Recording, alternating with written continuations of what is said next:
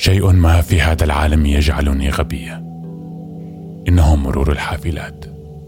تتكدس للأعلى لا للأمام فقط. أعلم أنني أصبحت حمقاء لأن الناس لا يفهمونني. ما كان ذلك؟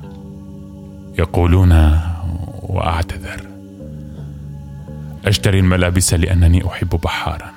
أشتري الكتب لأنني وحيدة في المطارات. أشتري بطانية لأنني أشتاق لطفولتي لأمي للون لثقل فوقي.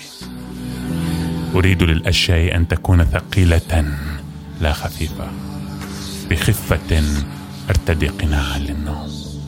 هل علي أن أتنكر حتى في النوم؟ علي أن أستيقظ كحارس الغابة العين الوحيد؟ يوقظني المطر والعاصفة. أفكره في صديق صغير لي على بعد ميل من هنا.